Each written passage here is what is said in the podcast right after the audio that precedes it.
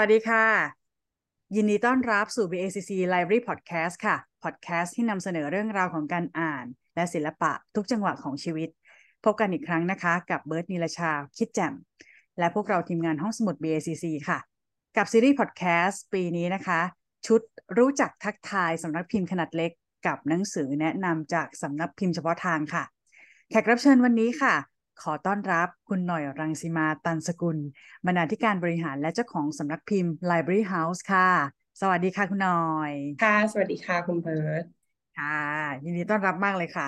ค่ะ ขอบคุณค่ะ ค่ะ Library House ค่ะ เข้าเรื่องกันเลยค่ะ เราได้ยินชื่อสำนักพิมพ์นี้เห็นหนังสือ เกือบร้อยปกแล้วเนาะจะว่าไปแล้วนะคะ ที่แบบว่าใช่ใช่โลดแล่นอยู่บนวงการร้านหนังสือขนาดใหญ่และเล็กนะคะ มาช่วงระยะเวลาหนึ่งแล้วเกือบสิบปีแล้วด้วย แต่ว่าวันนี้เนี่ยเราเราก็อยากจะรู้ อยากจะแนะนำอยากจะพูดซ้ำอยากจะอัปเดตนะอยากหลายอย่างมากเลยเนาะค่ะว่าขณะนี้เนี่ยเป็นยังไงบ้าง เริ่มจากค่ะที่ว่าอ่าคุณคุณหน่อยอาจจะอยาก เล่าให้ฟังไหมคะ ถึงว่าจุดเริ่มต้นแนวคิดการอืมก่อตั้งของ Library ค่ะ House เลยแล้วจากนั้นก็เป็นยังไงเชิญก็ค่ะค่ะจุดอืมถ้าถ้าย้อนไปกันอีกครั้งหนึ่งเนี่ย จริง ๆ ก็มันก็พูดได้อย่างเอ่อเรียบง่ายมากว่า Library House มันก็เริ่มมาจากเอ่อ คนที่ชอบหนังสือรักหนังสือ แล้วก็อยากทำหนังสือคนหนึ่งคนตัวเล็กๆ คนหนึ่งก็คือหน่อยเองอะไรเงี้ยนะคะ แล้วก็ก่อตั้งเมื่อปี 2015 ซึ่งมันเป็นช่วงที่ตอนนั้นเนี่ยหน่อยก็ได้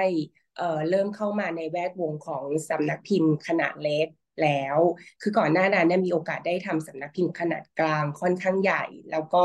แต่ว่าบังเอิญก็โชคร้าย คือช่วงที่หน่อยไปทำในยุคนั้นน่ะหน่อยก็ป่วยอะไรเงี้ย แล้วก็รักษาตัว จนกลับมาทำงานหนังสืออีกรอบหนึ่งเนี่ย ก็พอดีมีโอกาสได้รู้จักกับแวดวงของคนที่เรียกตัวเองว่าอินดี้สายอินดี้ทำสำนักพิมพ์เล็ก ๆทำเองเอ่อขายเอง โฆษณาเองอะไรแบบเนี้ยค่ะ ก็ก็มีโอกาสตรงนั้น แล้ววันหนึ่งเนี่ยก็รู้สึกว่าเออมันก็ถึงเวลาที่เราอะจะสร้างแบรนด์ของตัวเองบ้าง มันก็เลยเกิด Library House ขึ้นมา เมื่อปี 2015 ช่วง ค่อนค่อนปลายปีประมาณคือเปิดตัวจริง ๆ เนี่ย เดือนตุลาก็คืองานมหกรรมหนังสือแห่งชาติ โดยมีเล่มแรกก็คือ Gatsby อืมอ่าแปลแปลเป็นสำนวนของคุณโตมอนสุปิชาค่ะ แล้วก็หลังจากนั้นก็เรื่อยมาจนถึงวันนี้ก็จริง ๆ ก็ครบเจ็ดปีเต็มแล้วเจ็ดปีกว่าๆเดือนกันยาอีกประมาณสองสามเดือนเนี้ย กันยาตุลาเนี้ยก็จะครบแปดปีเต็มค่ะ ค่ะ เย่ใช่ไหมอย่างที่บอกค่ะยาวนานมาแล้วค่ะ ไม่ใช่เพิ่งเริ่ม แต่ว่าที่เราเล่าให้ฟังกันอีกทีนึงเนี่ย เพราะว่าอยากจะขานค่ะว่า ตอนนี้ยังอยู่นะจ๊ะเจ็ดปีแล้วก็ยังอยู่นะจ๊ะยังใช่อไหมยู่คะยังอยู่ค่ะ ยังอยู่ เพราะฉะนั้นสิ่งที่เราเห็นมาตลอดตั้งแต่เล่มแรกเลยเนี่ยจนกระทั่งถึงณปัจจุบันเนี้ยนะคะ คือค่ะคุณผู้คุณผู้ชมคุณผู้ฟังสามารถเข้าไปดูหนังสือของสำนักพิมพ์เนี่ยได้ที่เพจสำนักพิมพ์ด้วยนะคะ นะคะเขามีช็อปด้วยใช่ไหมถ้าต้องการซื้อใช่เขาบอกว่าไปดูได้ทีเนี้ยค่ะตลอดเวลาที่ผ่านมาเนี้ยเอกลักษณ์เด่นเด่นเด่นสุด ๆ เลยของสำนักพิมพ์ก็คือว่าเป็นวรรณกรรมแปลใช่ค่ะค่ะสำหรับคนเพราะที่ว่าไม่อืมไม่เคยไม่เคยรู้จักเลย Library House เคยแต่ได้ยินอืชื่อมแต่ว่ายังไม่เห็นหนังสือเลย บุคลิกภาพของหนังสือสำนักพิมพ์เราเป็นยังไงคะคุณหน่อย อืม อันเนี้ยคือถ้าให้บอกเองเนี่ย เราเราคิดว่ามันก็คงไม่เท่ากับคนอื่นบอกเอ่อืมอคือจะเล่าให้คุณเบิร์ตฟังว่าหน่อยเคยไปเห็นในทวิตเตอร์ว่ามีนักอ่าน ซึ่งเราเข้าใจว่าก็น่าจะเป็นนักอ่านรุ่นใหม่แหละ โดยดูจากสำท่วงทำนองการทวิตอะไรอย่างเงี้ย คือเขาก็เอ่อสรุป character ของ Library House ประมาณว่าเออเป็นหนังสือที่มีเสียงของผู้หญิงชัดเจน แล้วก็เป็นผู้หญิงที่เหมือนมีความขบถอยู่ในตัว แต่ว่าไม่ได้ว่าแสดงออกว่าฉันเนี่ยหัวแข็งดื้อด้านอะไรแบบนี้ แต่คือจะรับรู้ได้จากเนื้อหาของหนังสือที่ที่ที่ที่เขาได้อ่านว่าเออมันมีความเป็นหัวขบถมีความเป็น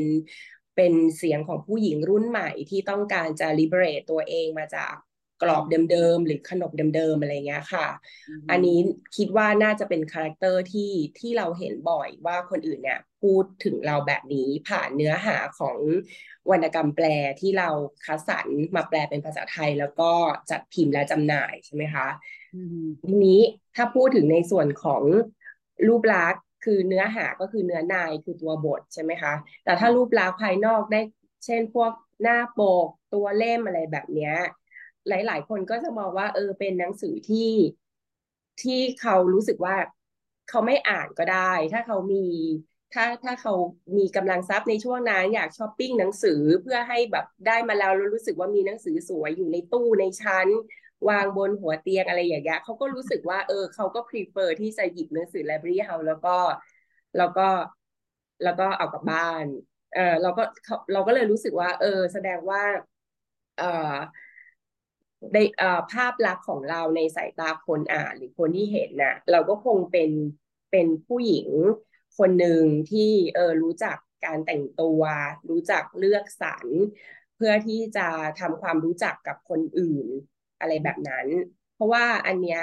หน่อยก็คิดว่ามันก็ฟังขึ้นนะ เพราะว่าอย่างหน้าปกหนังสือของ Library House เนี่ย ช่วงหลังๆที่ที่ทำมาแปดปีเนี่ยหน่อยคิดว่าถอยไปประมาณ ครึ่งหนึ่งเลยอะคือประมาณสี่ปีที่ผ่านมา คือเราจะใช้กระดาษปกที่แบบไม่พยายามจะไม่ให้มันซ้ำกัน ซึ่งไม่ใช่ว่า เอ้ยไม่ให้ซ้ำกัน เพราะว่าฉันขี้เบื่อบอกบหอขี้เบื่ออะไรอย่างเงี้ยไม่ใช่ คือความไม่ซ้ำกันเนี่ยมันมันมาจากการที่เรามองว่ากระดาษปกหรือกระดาษที่เราจะเอามาใช้พิมพ์หนังสือ แต่นวรรณกรรมแต่ละเล่มอะมันไม่ควรที่จะ plain หรือแฟลต เหมือนกันทุกเล่ม มันจะต้องบอก character ของเนื้อเรื่องนวนิยายนั้นๆด้วย อย่างเช่นเล่มเล่มอ่าหญิงสาวอาสาวใส่ต่างหูมุกเวอร์ชันของ Library House อย่างเงี้ยก็เป็นตัวอย่างที่ที่ดีเลยแหละ ถ้าจะเล่าเรื่องนี้ให้คุณเบิร์ตฟัง เพราะว่าอย่างตัวเอกเนี่ย ตัวละครสองตัวเองนะคะ อย่างตัวตัวที่คนที่เป็นจิตรกรอย่างเฟอร์เมียร์อย่างเงี้ย แล้วก็มีสาวใช้ในบ้านใช่ไหมคะ ก็คือหญิงสาวเนี่ยเขาก็คืออยู่พูดง่าย ๆ ว่าอยู่ในสตูดิโอหรือก็คือบ้านที่ทำเป็นสตูดิโอแบบของจิตรกรใหญ่ ในเรื่องเนื้อเรื่องเนี่ยก็จะมีทั้งพวกแบบผืนผ้าใบมีกลิ่นสีมีอะไรอย่างเงี้ยเวลาหน่อยแบบเออตัวต้นฉบับหรือทำงานกับ graphic designer เนี่ยในหัวเราก็จะคิดเลยว่า เราจะหากระดาษพวกเนี้ย กระดาษที่มันเทียบเคียงได้กับผืนผ้าใบเนี่ย ได้ที่ไหนยังไง ปรากฏว่าเออมันก็หาได้ หาได้ผ่านการผ่านการคุยกับเซลล์บริษัทกระดาษอะต้องต้องสองสามที่อะกว่าจะได้ไอ้เนื้อที่มันเป็นคล้ายผืนผ้าใบถูกใจเรา แล้วปรากฏว่าเอ่อจำนวนแกรม แต่ว่าคือ texture มันถูกใจ แต่จำนวนแกรมมันไม่ถูกใจ คือมันบางไปสำหรับการจะมาทำหนังสือประมาณสองร้อยกว่าหน้าแบบนี้ เออเราก็เลยต้องแบบไปคิดถึงเรื่องใบรองปก ซึ่งหนังสือ Library House เนี่ยก็จะมีใบรองปกทุกเล่ม ซึ่งใบรองปกเนี่ยเราก็ต้องคิดอีกว่าเออเอาสีอะไรให้มันเข้ากับปกอะไรอย่างนี้ใช่ไหมคะมันก็มีการจะต้องมาสวิสเรื่องแกรมว่าโอเค ถ้างั้นเนี่ยเราอะไม่ไม่สามารถใช้กระดาษที่พูดถึงเอ่อกระดาษที่เหมือน ผืนผ้าใบ เพราะว่าแกรมมันบาง เพราะฉะนั้นเราก็ไปเอาใบรองปกให้แกรมมันหนาขึ้น คือบิดสเปคของหนังสือสำนักพิมพ์ตัวเองอะคะคือปกติอะเออมันจะมีสเปคใบรองปกอยู่แล้วว่าหนึ่งร้อยสิบหกแกรมอะไรอย่างเงี้ยแต่ว่าของหญิงสาวเนี่ย คือเราต้องใช้แบบมากกว่าหนึ่งร้อยสิบหกแกรม เพื่อให้หนังสือมันแข็งแรง ไม่ใช่ว่าเออเปิดผืนผ้าใบมาแล้วแบบอ่า กระดาษปลิวอะไรอย่างเงี้ย ซึ่งอันเนี้ยมันก็แบบเป็นดีเทลเล็ก ๆ น้อย ๆ ที่เราก็จะรู้กันเองในบ้านเราในบ้านไลบรารีเฮาส์ซึ่งกว่าจะได้กันกว่าจะได้กระดาษมาก็ก็ก็ใช้เวลานาน หรือเล่มอื่นที่แบบวิธีการหากระดาษแล้วมันสนุกแล้วก็คือ คือจริง ๆอะตอนตอนที่มันมันทำอะมันไม่สนุกหรอกคือมันมีความรู้สึกว่า จะปิดงานได้หรือเปล่าก็คืออย่างอีกเล่มหนึ่งก็คือครูเปียโน ซึ่ง ก็เคยแนะนำให้กับทางบรรณารักษ์ของห้องสมุดศิลปะของหอศิลป์ไปด้วยนะคะครูเปียโนเนี่ยก็คือพูดถึงครูเปียโนท่านหนึ่งนะคะนี่ setting อยู่เวียนนา แต่ว่าความที่เรื่องมัน dark มาก มันมีความแบบ controversial สูงอะไรอย่างเงี้ยมีความเป็นมนุษย์มีความอะไรเงี้ยเราก็คุยกับนักออกแบบนักออกแบบก็เสนอมาว่าอยากได้กระดาษที่แบบว่าสามารถพิมพ์โดยที่แบบว่าไม่ไม่ต้องพิมพ์สีได้ ได้ไหม เพราะว่าเขาอะจะโชว์แต่หยดเลือด คือหน้าปกครูเปียโนเนี่ยจะมีแต่หยดเลือดอะไรแบบเนี้ยอะเราก็ได้เราก็เลือกเราก็เลือกกระดาษมาชนิดหนึ่งซึ่งโรงงานกระดาษเนี้ยเราไม่เคยเป็นลูกค้าเขาเลย ปรากฏว่าเขาว่าอยู่แถวสมุทรปราการหรืออะไรสักอย่างหนึ่งเนี่ยค่ะโซนนั้น ปรากฏว่าวันที่จะแบบว่าตีพิมพ์ สมมุติว่าพรุ่งนี้ตีพิมพ์อะ แล้วจะต้องเบิกกระดาษกันวันนี้อะไรอย่างเงี้ยปรากฏว่าแถวแถวแถวนั้นน่ะ มีโรงงานเยอะที่สมุทรปราการแล้วไฟไหม้เออไฟไหม้แถวนั้นกว่า คือ คือมันเลยกลายเป็นว่าแบบ มันเหมือนกับทุกอย่างมันมันมีอุปสรรคแต่ว่าเราอะต้องการกระดาษจริงๆเราไม่เราจะเราไม่หาออปชันอื่นเลย ยังไงเราก็ต้องเอาอะไรแบบเนี้ย เออก็ก็เลยต้องก็ก็วุ่นวายพอสมควร อันนี้ก็เป็นตัวอย่างอีกเล่มหนึ่งอะไรเงี้ย หรือหรืออย่างตอนนี้เลยเนี่ย ตอนนี้เลยที่บอกว่ากำลังแบบว่าให้สัมภาษณ์กันอยู่เนี่ย เมื่อวานเนี่ยก็เพิ่งมีแบบประเด็นว่า เออกระดาษไม่พอ เพราะว่าช่วงหลังโควิด มันก็จะมีประเด็นที่ว่าบริษัทกระดาษก็จะไม่สต็อกกระดาษกันมาก แต่ว่าหน่อยจองกระดาษไว้แล้ว แล้วมีความเข้าใจผิดอะไรกันอย่างเงี้ยอ่ากระดาษไม่พอแล้วก็บอกว่าก็รอห รือทำยังไงก็ได้ เพื่อที่จะให้ได้สีที่เราต้องการสีชมพูพลัมอย่างเงี้ย เออคือคือจะจะจะจะไม่จะไม่จะไม่ทำอะไรที่มันผิดสเปคไปจากที่เราเอาวางเอาไว้แล้ว เพราะว่าเวลาเราคุยกับนักออกแบบเนี่ย เรา envision เป็นภาพเดียวกันไปแล้ว ถ้าเกิดว่ามันมาเกิดการเปลี่ยนแปลงที่มันเป็นปลายทางแบบเนี้ยมันเท่ากับว่าสิ่งที่เราประดิษฐ์ประดอยกันมาเนี่ย มันก็ มันก็ลมคลืนอะไรแบบเนี้ยค่ะ มันก็จะเป็นจุดที่เออ library house เนี่ย ค่อนข้างจะใส่ใจกับขั้นตอนนี้ ไม่ไม่ยิ่งหย่อนไปกว่าช่วงขั้นตอนของของการทำต้นฉบับค่ะเนี่ยเคลียร์เลยค่ะ เพราะว่า ฟังมาเนี่ย ละเอียดละเอียดละออใส่ใจ แล้วก็ยืนยันเนาะแล้วก็คุณหน่อยบอกไปประโยคท้ายเมื่อกี้เลยว่าไม่ใช่เฉพาะแต่กับตัวเนื้อในที่เป็น ต้นฉบับวรรณกรรมเท่านั้นนะ ที่แปลมาที่ทำมา ค่ะแต่การออกแบบปกการเลือกกระดาษให้ตรงกับสเปคนะคะ ก็เลยจะเพิ่มเติมเรื่องของการออกแบบปกด้วย เพราะว่าปกเนี่ยทางทางทีมงานห้องสมุดอะค่ะ ประทับใจมากทำงานกับศิลปินหลายท่านด้วยอย่างนี้ใช่ไหมคะ แล้วก็มีการใช้ภาพปกอ่า ใช้แบบเลือกคัดสรรยังไงคะ เรื่องของการออกแบบแล้วเดี๋ยวเราค่อยไปคุยเนื้อในกันเนาะเราเรื่องเรามาเรื่องปกแล้วเราขอปกต่อไปอีกนิดนึงนะคะค่ะ ก็เรื่องนักออกแบบปกเนี่ย หน่อยจะให้สำคัญในฐานะที่ว่าเราเป็นสำนักพิมพ์ที่ทำหนังสือวรรณกรรมแปลก็จริงแต่หน่อยก็มองว่าการที่ทำหนังสือเล่มหนึ่งเนี่ย คือผู้เล่น หรือคนผู้เล่นที่อยู่ในทีมเนี่ย มันไม่ได้มีแค่นักแปลกับบรรณาธิการที่เราจะให้ความสำคัญว่าเป็นพระเอกนางเอกอะไรแบบนั้น คือหน่อยก็มองว่านักออกแบบเนี่ยก็คือมีบทบาทสำคัญในการที่จะผลักดันหนังสือเล่มหนึ่งเนี่ยให้ไปถึงมือผู้อ่านได้จริง ๆ ซึ่งเราก็ปฏิเสธไม่ได้ว่าตอนนี้แม้ว่าเศรษฐกิจจะไม่ดีหรืออะไรก็แล้วแต่เนี่ย เราจำนวนสำนักพิมพ์ในบ้านเราเนี่ย ก็ถือว่ามากอยู่ดี มีการแข่งขันแล้วก็การแย่งพื้นที่ในร้านหนังสือกันเหมือนเดิมนะคะการที่เราจะหานักออกแบบโบกมาให้ถูกใจคนอ่าน แล้วก็ถูกใจตัวเราด้วยในฐานะที่ว่าเราจะต้องติดต่อสื่อสาร แล้วก็ทำงานกับเขาจนจบให้มันตลอดรอดฝั่งเนี่ยก็เป็นเรื่องสำคัญ เราก็เลยมองว่า เออเออ การที่เราคัดสรรนักออกแบบปกมาเนี่ย มันก็เป็นขั้นตอนสำคัญไม่แพ้กันกับการคัดเลือกกระดาษอะคะเพราะว่านักออกแบบปกที่จะคุยกับเราได้เนี่ยจะต้องหนึ่งคืออย่างน้อยเนี่ยคุณก็ต้องเป็นคนที่รักการอ่านในระดับหนึ่ง เพราะว่า Library House เนี่ยจะขอให้อ่านต้นฉบับทั้งเล่ม จะไม่ได้ให้อ่านแค่บางส่วน นอกเสียจากว่าเออช่วงนั้นเนี่ยนักออกแบบแบบ งานที่อื่นเร่งจริง ๆ หรือมีอะไรที่มันเป็นเรื่องส่วนตัวแล้วไม่สามารถที่จะ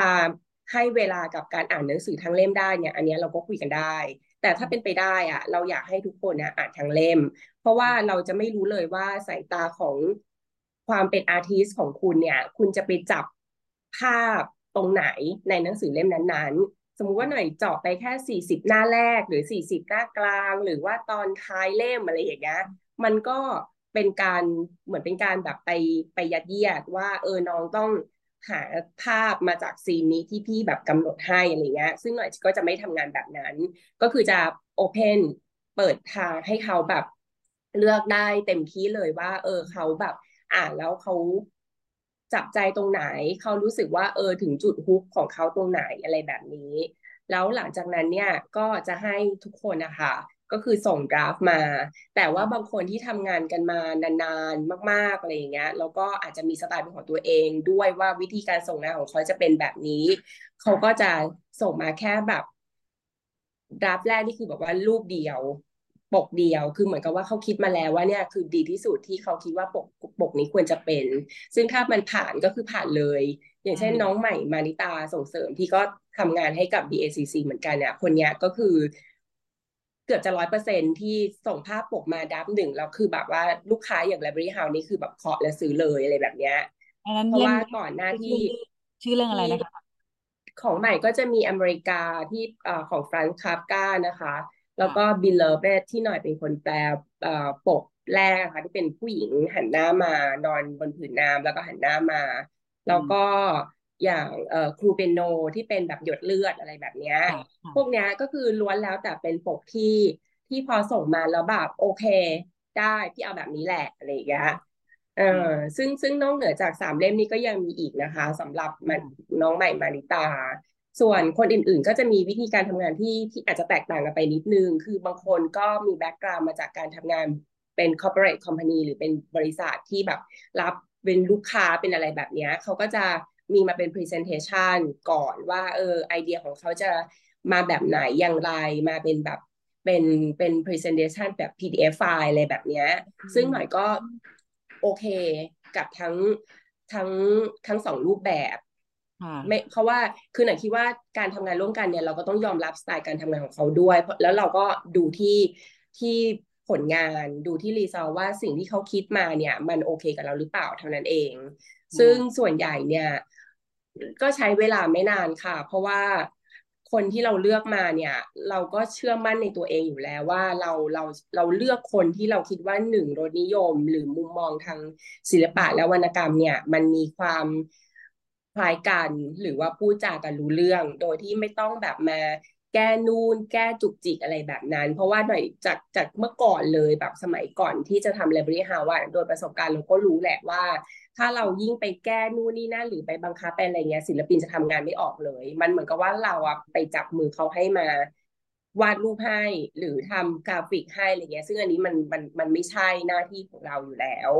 ค่ะหน่อยก็เลยคิดว่าไอ้การที่เราแบบค่อนข้างจะโอเพนไอเดียให้ศิลปินหรือ graphic designer มาก ๆ เนี่ย ผ่านการที่เขาไปอ่านเอง แล้วก็เสนอไอเดียมาที่เรา มันก็เลยทำให้เขารู้สึก enjoy กับการทำงานกับเรา แล้วก็ทำงานต่อเนื่องกันมาเรื่อยๆ ซึ่งตอนนี้เนี่ยศิลปิน หรือ graphic designer ที่ทำงานกับหน่อยเรียกว่าต่อเนื่องอย่างยาวนาน ชนิดที่หน่อยพูดเลยว่า เออแบบไม่แบ่งหัวหารให้ใครเลยนะอะไรอย่างเงี้ยก็จะมีมานิตาส่งเสริมนะคะ แล้วก็มี Wonderwhale หรืออคุณชาวนัทสุวรรณแล้วก็มี โมกอเนวีหรืออ่าคุณวิรัญญาชาตินิธิกุลนะคะ แล้วก็อีกคนนึงซึ่งอันนี้ก็อาจจะไม่ได้บ่อยมาก แต่ก็ทำอ่ามีโปรเจกต์อื่น ๆ ที่ไม่ได้เป็นปกหนังสือเนี่ยทำทำร่วมกันด้วย ก็คือแบรนด์อ่า Give Me Museum ซึ่งคิดว่าหลาย ๆ คนที่ติดตามวงการศิลปะอะไรเงี้ยก็คงจะได้ได้รู้จักแบรนด์นี้อยู่แล้วที่ขายพวกเมอร์ช n นด s e พวกเอ่อโปสการ์ดพวกอะไรแบบเนี้ยค่ะ คือเคยให้ ให้คุณออยคนทรัตน์เนี่ยเขามาออกแบบปกอ่า Book Mobi Press ก็คือเป็นหนังสืออีกแบรนด์หนึ่งของ Library House ค่ะ แล้วพอเราทำงานด้วยกันอะไรเงี้ยพอ Library House มีมีมีโปรเจกต์อะไรที่มันไม่ใช่หนังสือล้วนๆ เช่นงาน BBF หรืออะไรอย่างเงี้ยหน่อยก็จะชวนพวกน้องๆ เนี่ย มาดูแลเรื่องเรื่องภาพรวมของของงานอาร์ตอย่างค่ะใหม่เนี่ยก็คือเคยให้ให้เป็นแบบอ่า Art Director ของ BBF 2021 ค่ะโอเคส่วนเดินทางมาถึใช่งแล้อะไรวนะคะขออนุญาตขออนุญาตนิดนึงค่ะ ก่อนจะ BBF ค่ะ เราอยากจะค่ะทราบเรื่อง BBF เนี่ยแหละ เพราะว่ามันเป็นกิจกรรมที่อ่าเขาเรียกอะไรคะ เกี่ยวข้องกับสำนักพิมพ์ เกี่ยวข้องกับคุณหน่อย โดยตรงค่ะ จุดค่ะเริ่มต้นอยู่ตรงนี้นะคะ เดี๋ยวอยากจะบอกว่าให้เล่าละเอียด แต่ว่าก่อนหน้านั้นเนี่ย จากที่ฟังมาเนี่ยค่ะ เรื่องของปกหนังสือเรื่องของรายละเอียดเนาะอันเนี้ยค่ะ หมดข้อสงสัยเลยนะเกี่ยวกับว่า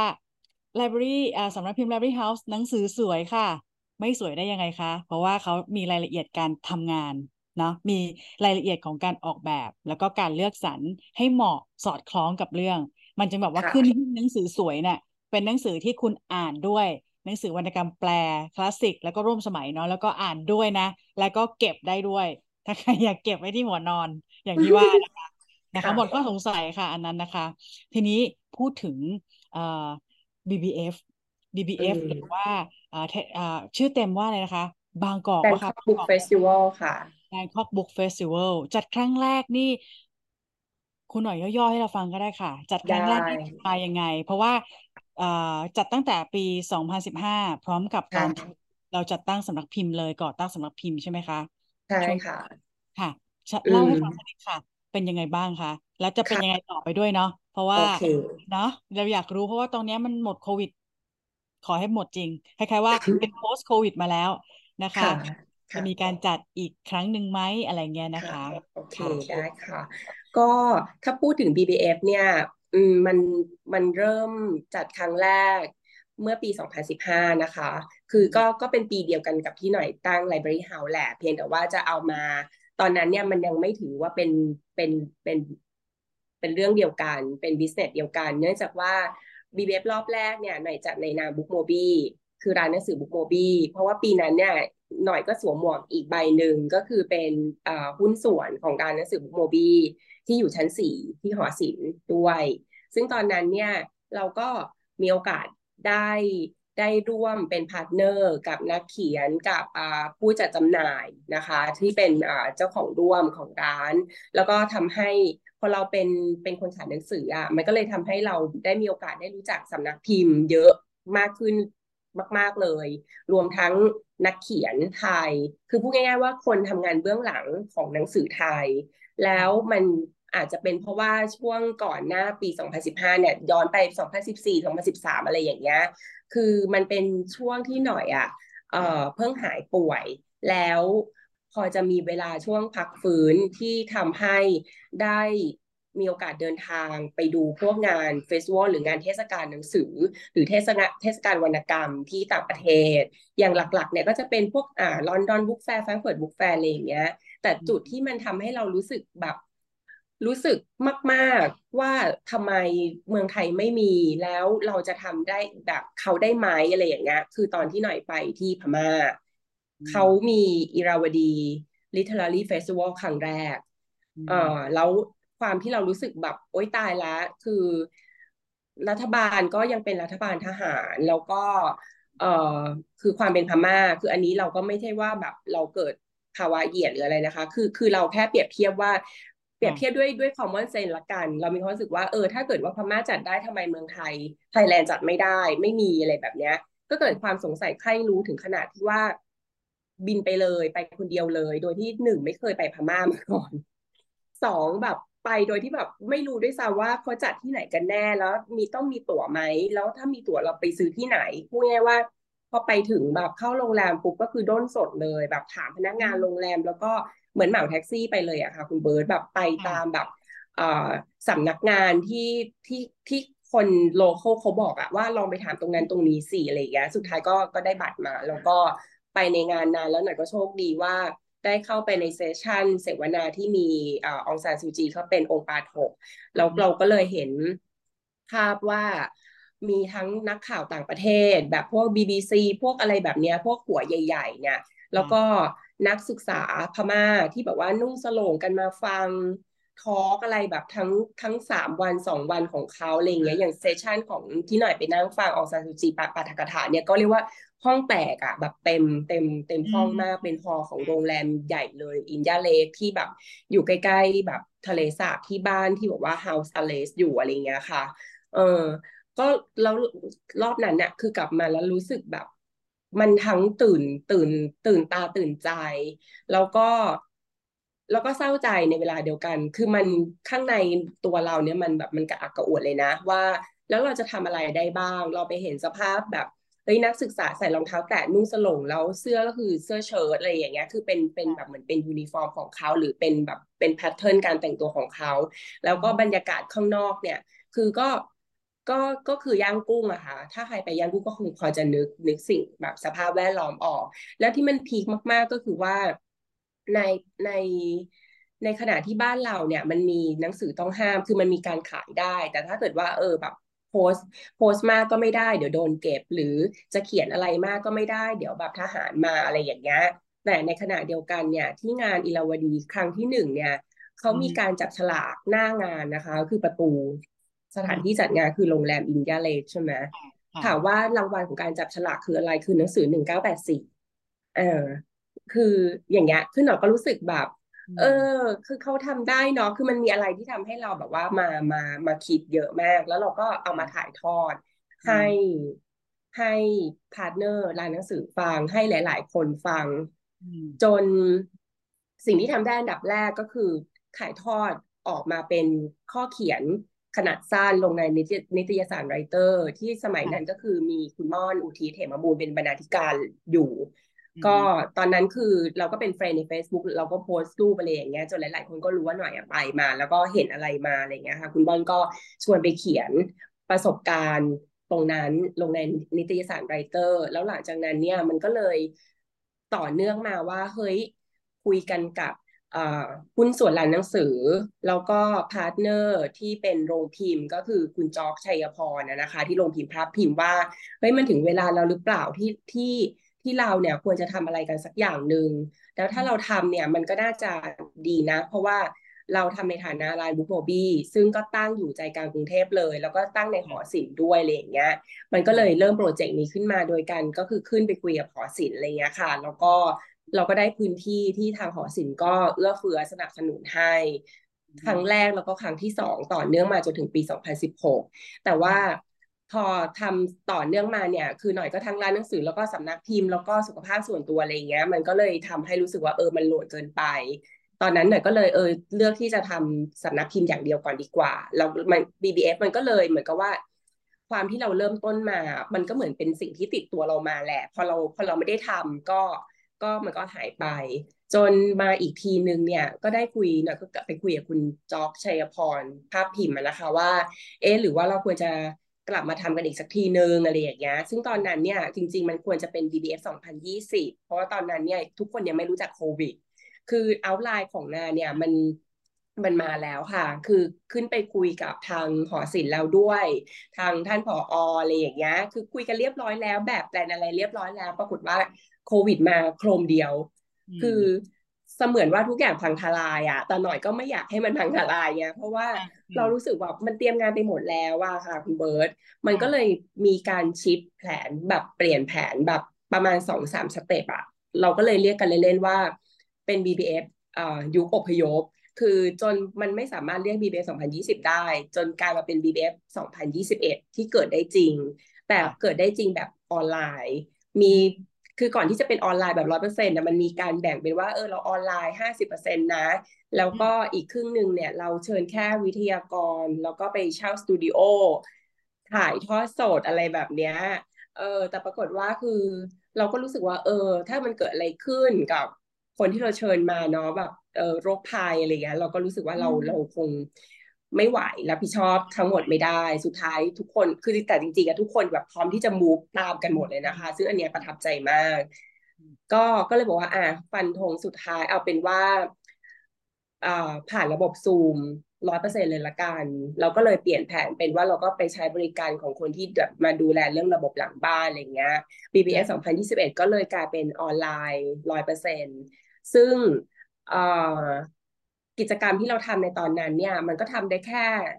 ครึ่งหนึ่งหรือประมาณหกสิบเปอร์เซ็นของสิ่งที่เราคิด พอเริ่มเปิดเมืองหรืออันล็อกเนี่ยค่ะประมาณช่วงปลายปีอะไรเงี้ยค่ะ เราก็เลยเอาสิ่งที่เราอะคิดไว้แต่ยังไม่เกิดอะ คือประมาณสามสิบสี่สิบเปอร์เซ็นต์หลังอะไรเงี้ยขึ้นมาทำซึ่งอันนั้นมันก็คือนิทรรศการแล้วก็แกลเลอรี่ เราไปทำแกลเลอรี่ที่ The Jam นะคะ The Jam อ่า Factory ที่คลองสานแล้วก็ นิทรรศการก็เราก็ได้สถานที่ที่เกิดเหตุเป็นนิทรรศการที่พูดถึงเชิญศิลปินหลาย ๆ คนมาจอยกันแล้วก็ present idea ที่พูดถึงแบบ current affair หรือสิ่งที่มันเกิดขึ้นในในเวลานั้น ๆ ว่าเออแต่ละคนอยากพูดประเด็นอะไร แล้วก็ลงมาเป็นตัวงานแล้วก็โชว์อะไรแบบเนี้ยค่ะ ซึ่งก็ก็จบไปเมื่อปี 2021 แล้วก็มันก็เหนื่อยมากเหนื่อยจนแบบมันเป็น BBF ครั้งแรกอะที่หน่อยรู้สึกว่าหน่อยแบบ แบบเรียกว่าพักฟื้นแบบ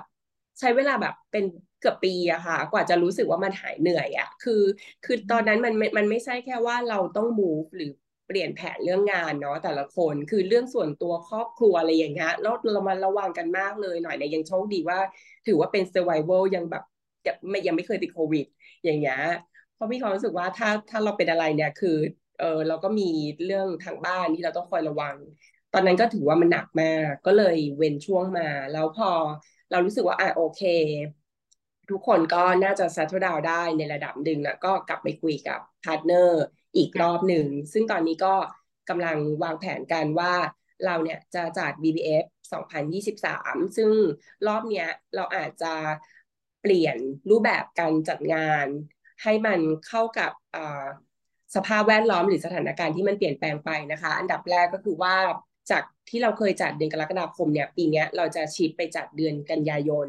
แล้วเราจากที่เคยจัดสามวันเนี่ยตอนนี้เราก็คือจะจัดเหลือแค่วันเดียว ซึ่งวันเดียวเนี่ยเราก็ยังอัดแน่นด้วยเนื้อหาอยู่แหละ ก็คือจะมีเสวนาแปดรายการแล้วก็ยังมีนิทรรศการ มีการฉายภาพยนตร์อะไรอย่างเงี้ย เพียงแต่ว่าไอ้ตัววันเดียวเนี่ยจะเป็นช่วงของเสวนา คือมีแปดรายการวันเดียว แต่นิทรรศการเนี่ยก็คือจะยิงยาวหนึ่งเดือน ซึ่งทั้งหมดทั้งมวลเนี้ยจะเกิดขึ้นที่ ห้องสมุดสถาบันเกอเต้ค่ะ เพราะว่ารอบนี้เราก็ได้รับการเอื้อเฟื้อจากทางสถาบันเกอเต้เยอรมันว่า เออให้เอื้อเฟื้อเรื่องสถานที่แล้วก็เอ่อช่วยเป็นคู่คิดว่า เออเราจะทำอะไรกันได้บ้างทำอะไรกันดีอะไรเงี้ย ซึ่งทางเกอเทเนี่ยก็เขาก็ไม่ได้จำกัดแค่ว่าเราจะต้องพูดถึงแต่ในอะไรที่มันเกี่ยวข้องกับเยอรมันเท่านั้นคือเขาโอเพนมาก ๆ ว่า เราเราสามารถพูดอะไรได้ทุกอย่างที่มันเกี่ยวข้องกับอุตสาหกรรมหนังสือ หรือแวดวงของคนที่เป็นเบื้องหลังคนทำหนังสือตามคอนเซปที่ BBF เคยเป็นมาอะไรแบบนี้ค่ะ เพียงแต่ว่าเออก็อาจจะ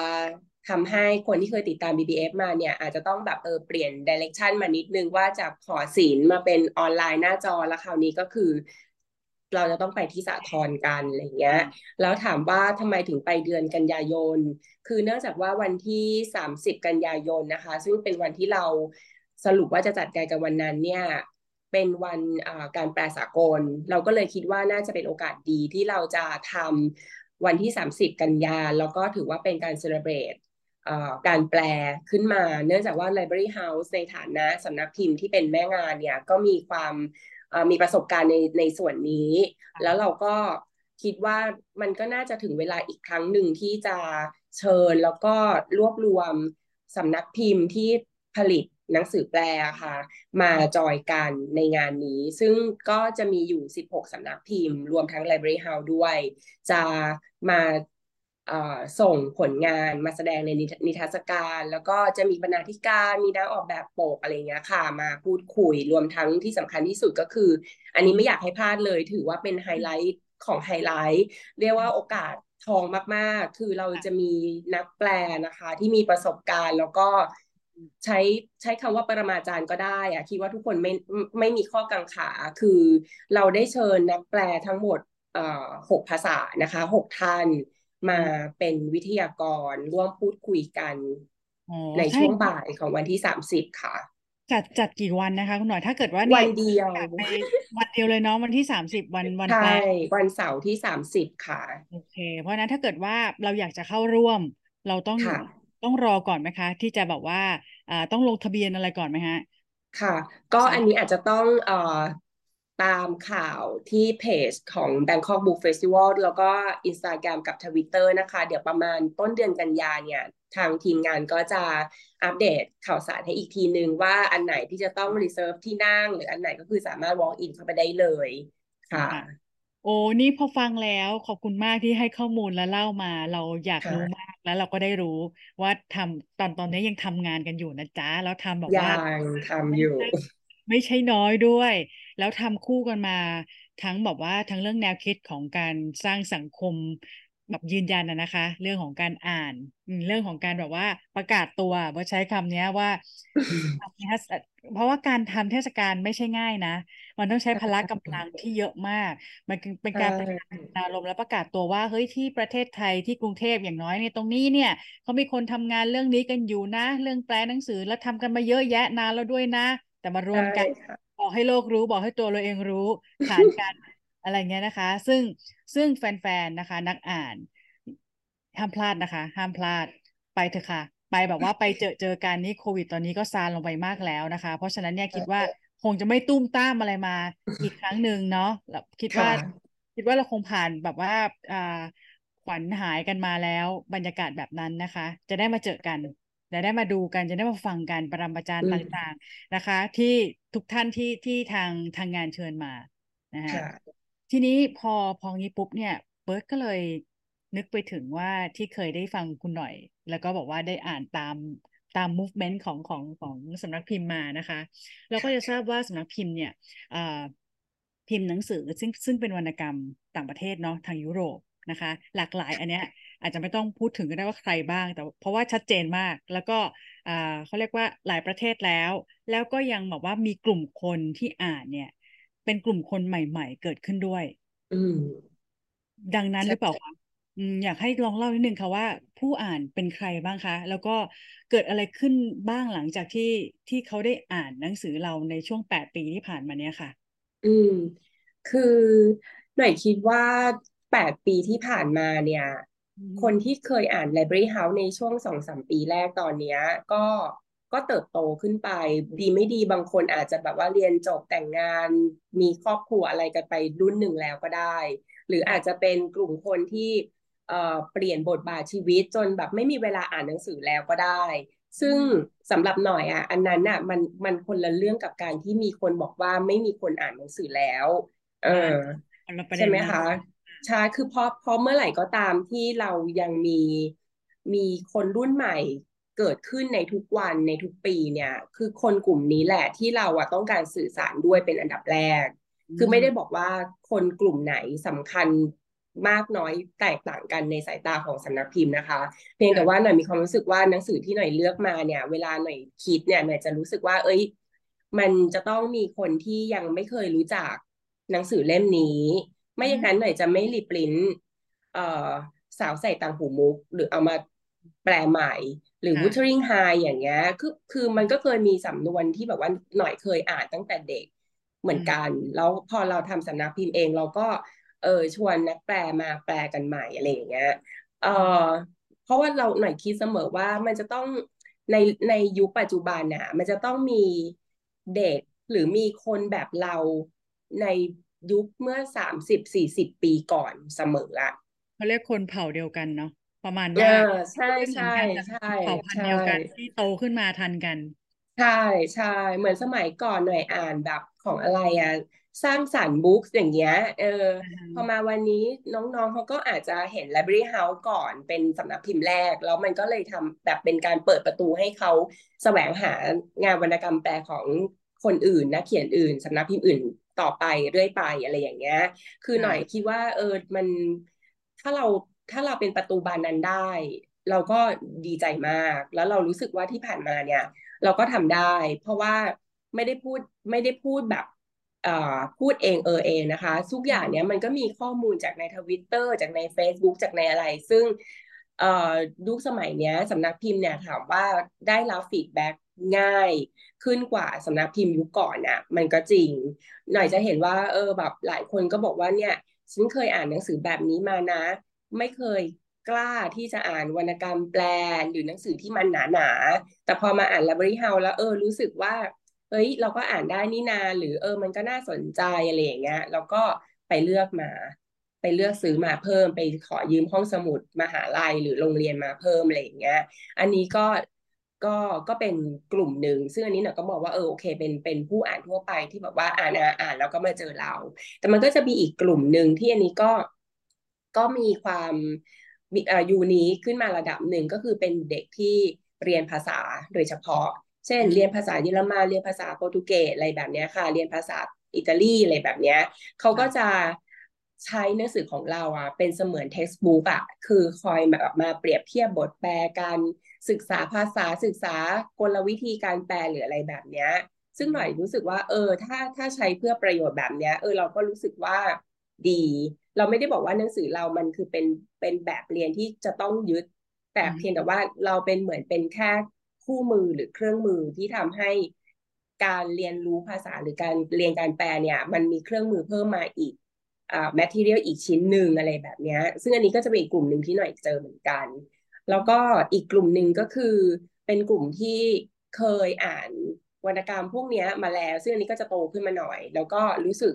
โหยหาสิ่งที่ฉันเคยอ่าน อารมณ์เหมือนกับว่าฉันเคยชอบดาราคนนี้ แล้วพอมาอีกยุคหนึ่งสมัยหนึ่งฉันอายุมากขึ้นแล้ว แล้วฉันก็มาเจออีกอะไรแบบเนี้ยค่ะ มันก็จะมีแบบนี้เหมือนกัน แต่ทั้งนี้ทั้งนั้นที่ไหนเล่าให้คุณเบิร์ตฟังในประมาณสามสองสามกลุ่มอันเนี้ยกลุ่มแรกเนี่ยจะเยอะมากๆอยู่แล้ว คือ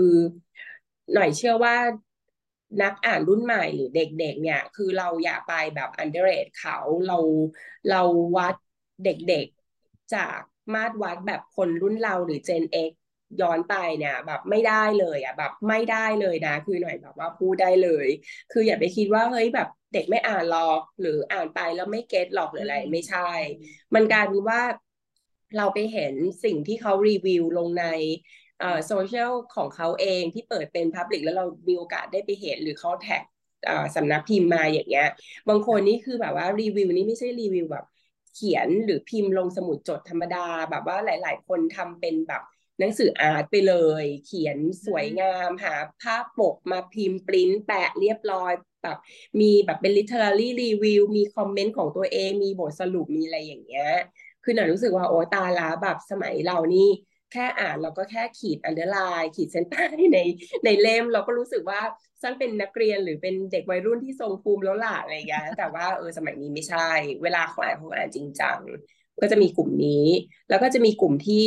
มีมีอีกสไตล์หนึ่งก็คืออ่านแล้วเราก็ไม่เข้าใจไม่เข้าใจจริงๆ แต่แต่ฝ่ายรู้คือถาม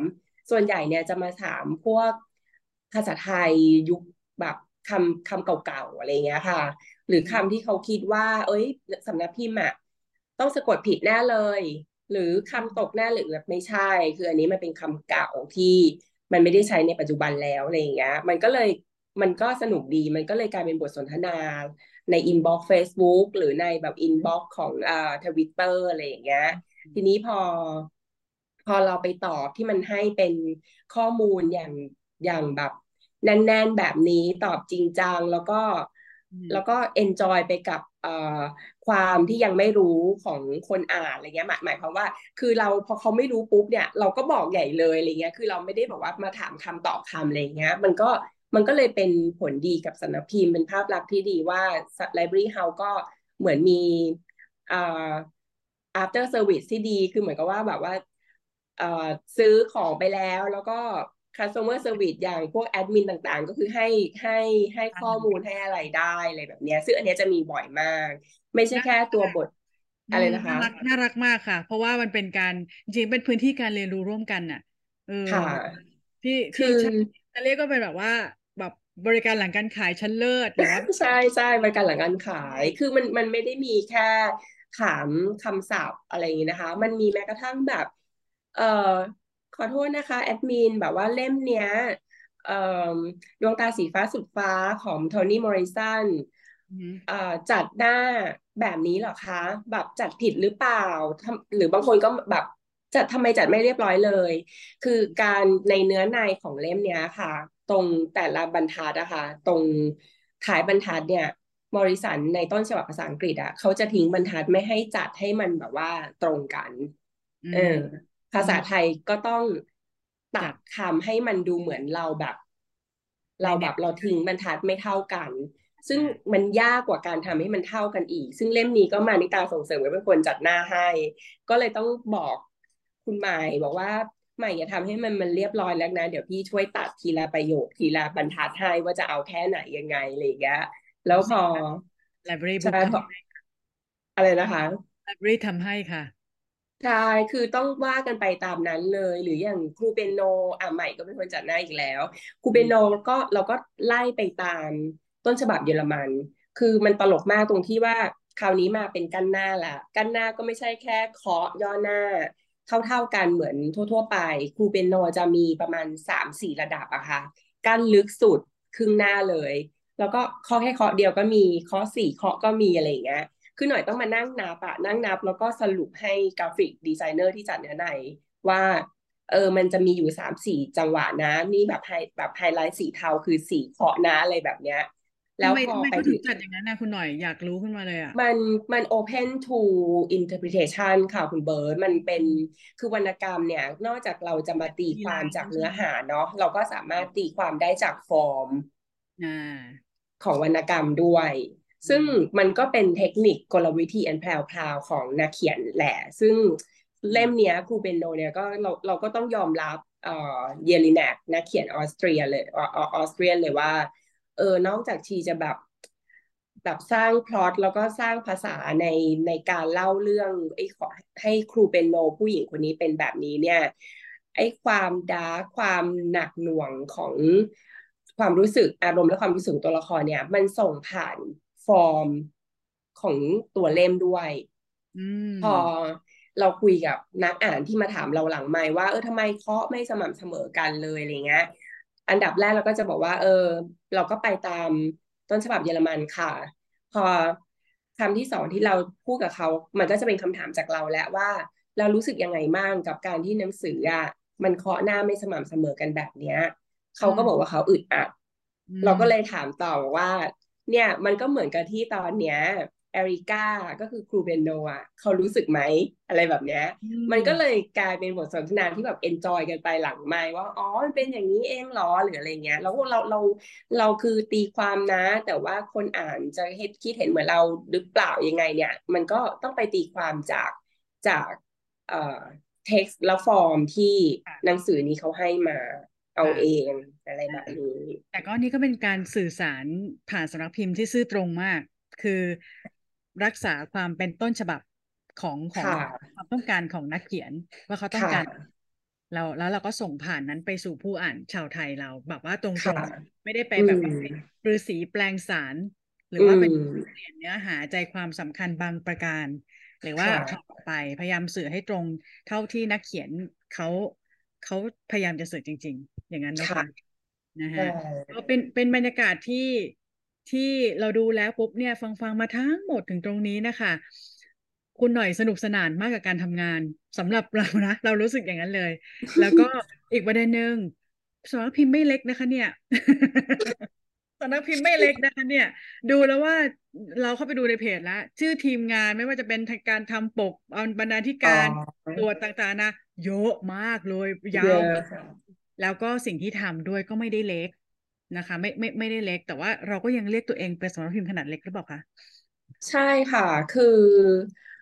คือจริง ๆอะคำว่าสำนักพิมพ์เล็กกลางใหญ่อะ มันก็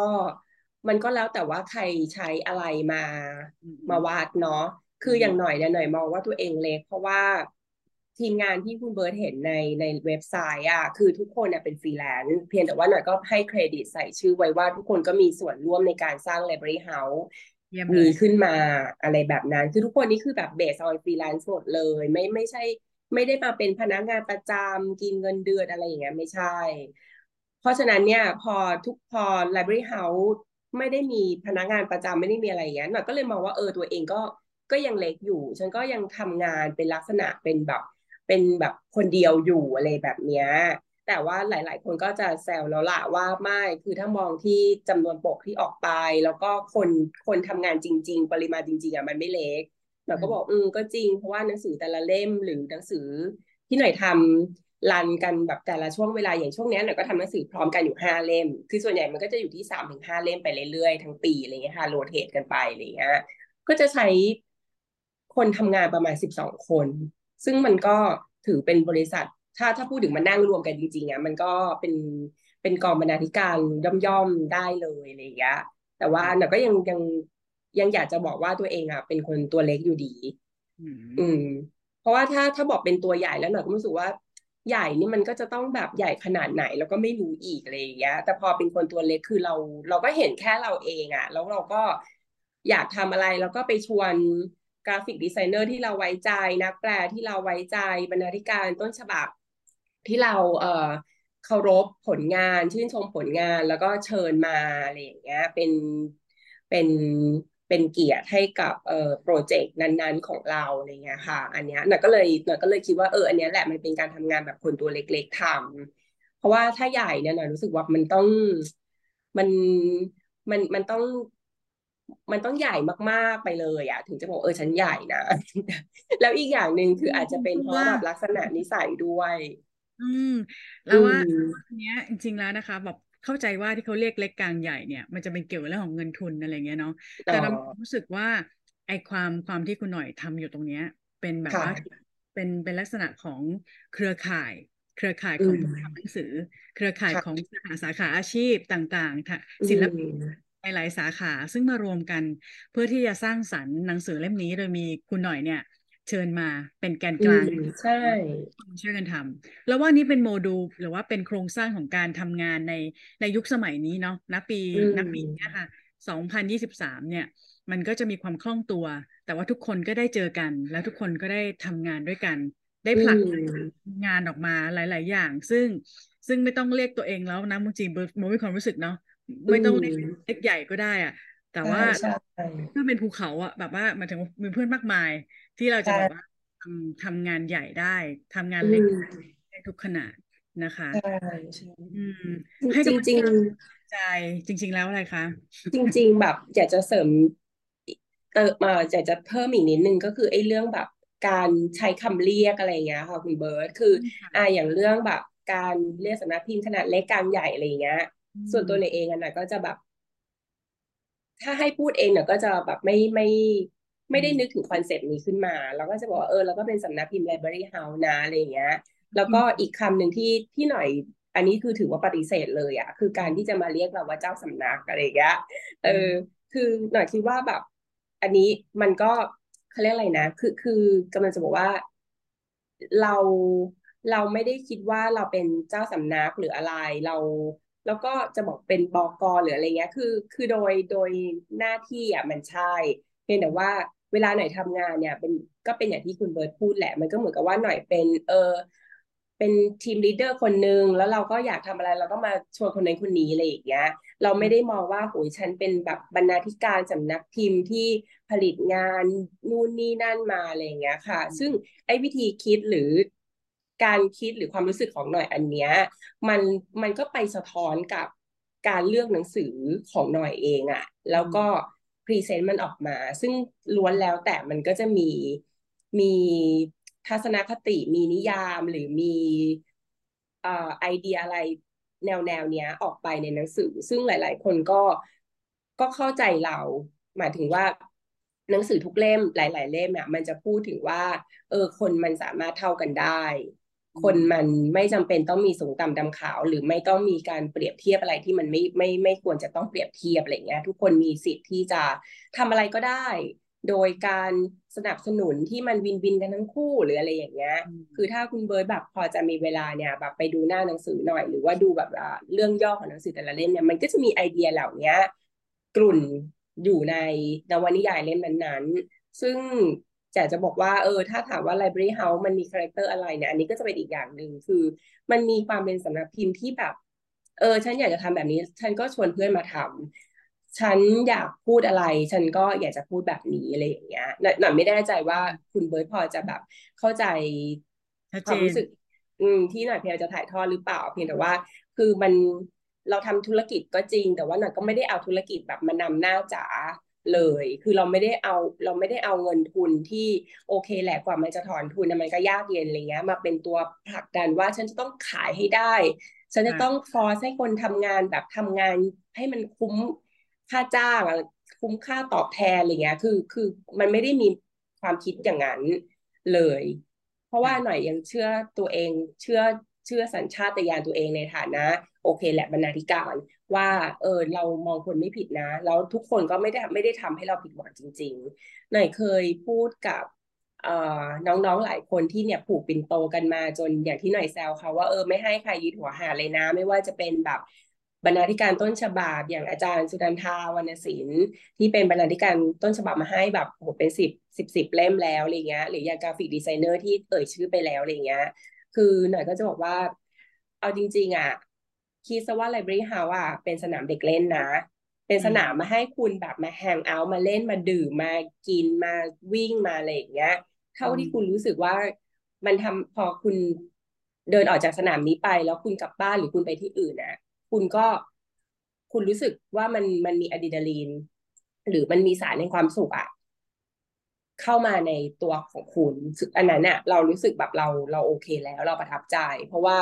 ตัวเราเองเนี่ยเราเคยผ่านภาวะที่เราเกือบจะแบบมีชีวิตไม่รอดเพราะว่าไหนเคยเป็นมะเร็งมาก่อนอะไรเงี้ยหน่อยเข้าใจว่าไอ้การที่เราได้กลับเข้ามาทำอะไรที่เรารักอะเอาแค่มีโอกาสได้ทำอะคุณเบิร์ตมันก็มีความสุขแล้วอะแล้วยิ่งเรามีโอกาสได้ทำกับคนที่เก่ง แล้วก็คนที่มีวินัย คนที่นิสัยดีอะไรเงี้ย คุยกับเราแล้วแบบเออมันไม่มีปัญหามันโอเคเลย ทุกคนรักงานตัวเอง ทุกคนแบบให้เกียรติกันอะไรเงี้ยไหนว่านี้มันคือแบบโหที่สุดที่สุดของการทำงานที่ที่คนเราอะคนทำงานคนหนึ่งมันจะแบบว่าหาได้ เพราะฉะนั้นหน่อยก็เลยพอพูดมาถึงตรงนี้นะคิดว่าคุณเบิร์ตเข้าใจหน่อยแหละว่า มันมันเลยไม่มีคำว่าโอ้ยนี่ฉันกำลังทำแบบธุรกิจสำนักพิมพ์อยู่นะอะไรอย่างเงี้ยเพราะฉะนั้นไอ้ concept เล็กกลางใหญ่มันก็เลยยังไม่ไม่ค่อยได้เข้ามาในใน ในชุดความคิดหน่อยเท่าไหร่ หรือการที่มีคนบอกว่าเจ้าสำนักอะไรเงี้ยเนี่ยก็แบบฉันคือเจ้าสำนักของอะไรหรออะไรเงี้ยดูไหมเราโชคดีมากเลย เราชอบใช้คำว่าเจ้าสำนักในแนะนำเพราะว่าแบบเจ้าสำนักแต่ว่ามีคนเดียว ทุกทุกคนทำงานด้วยคนเดียว แล้วมาทุกตอนดีนะวันนี้ไม่ได้แนะนำเจ้าสำนักไปเนี่ย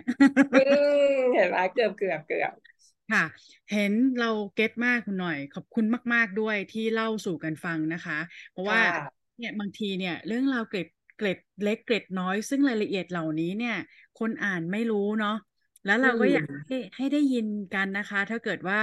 นะผู้อ่านที่แบบว่าติดตามยิ่งเป็นแฟนของสำนักพิมพ์เนี่ยเออก็อยากให้รู้ว่า เอ้ยเขาตั้งใจอย่างนี้เลยนะ แล้วมันมีกิมมิค มีแบบว่ารายละเอียดเล็ก ๆ บางอันที่มันซ่อนอยู่ด้วยซ้ำนะที่ละเอียดมากทั้งกระดาษการจัดหน้าการเคาะหน้าที่เล่า อันนี้เป็นส่วนเล็กเท่านั้นนะคะ มีอีกหลายเรื่องมากเลยที่เบอร์ชื่อว่าคุณหน่อยก็ยังไม่ได้เล่าออกมา คือว่าเอออีกเยอะเลยนะฮะ แต่ว่ายังไงก็แล้วแต่เนี่ย ติดตาม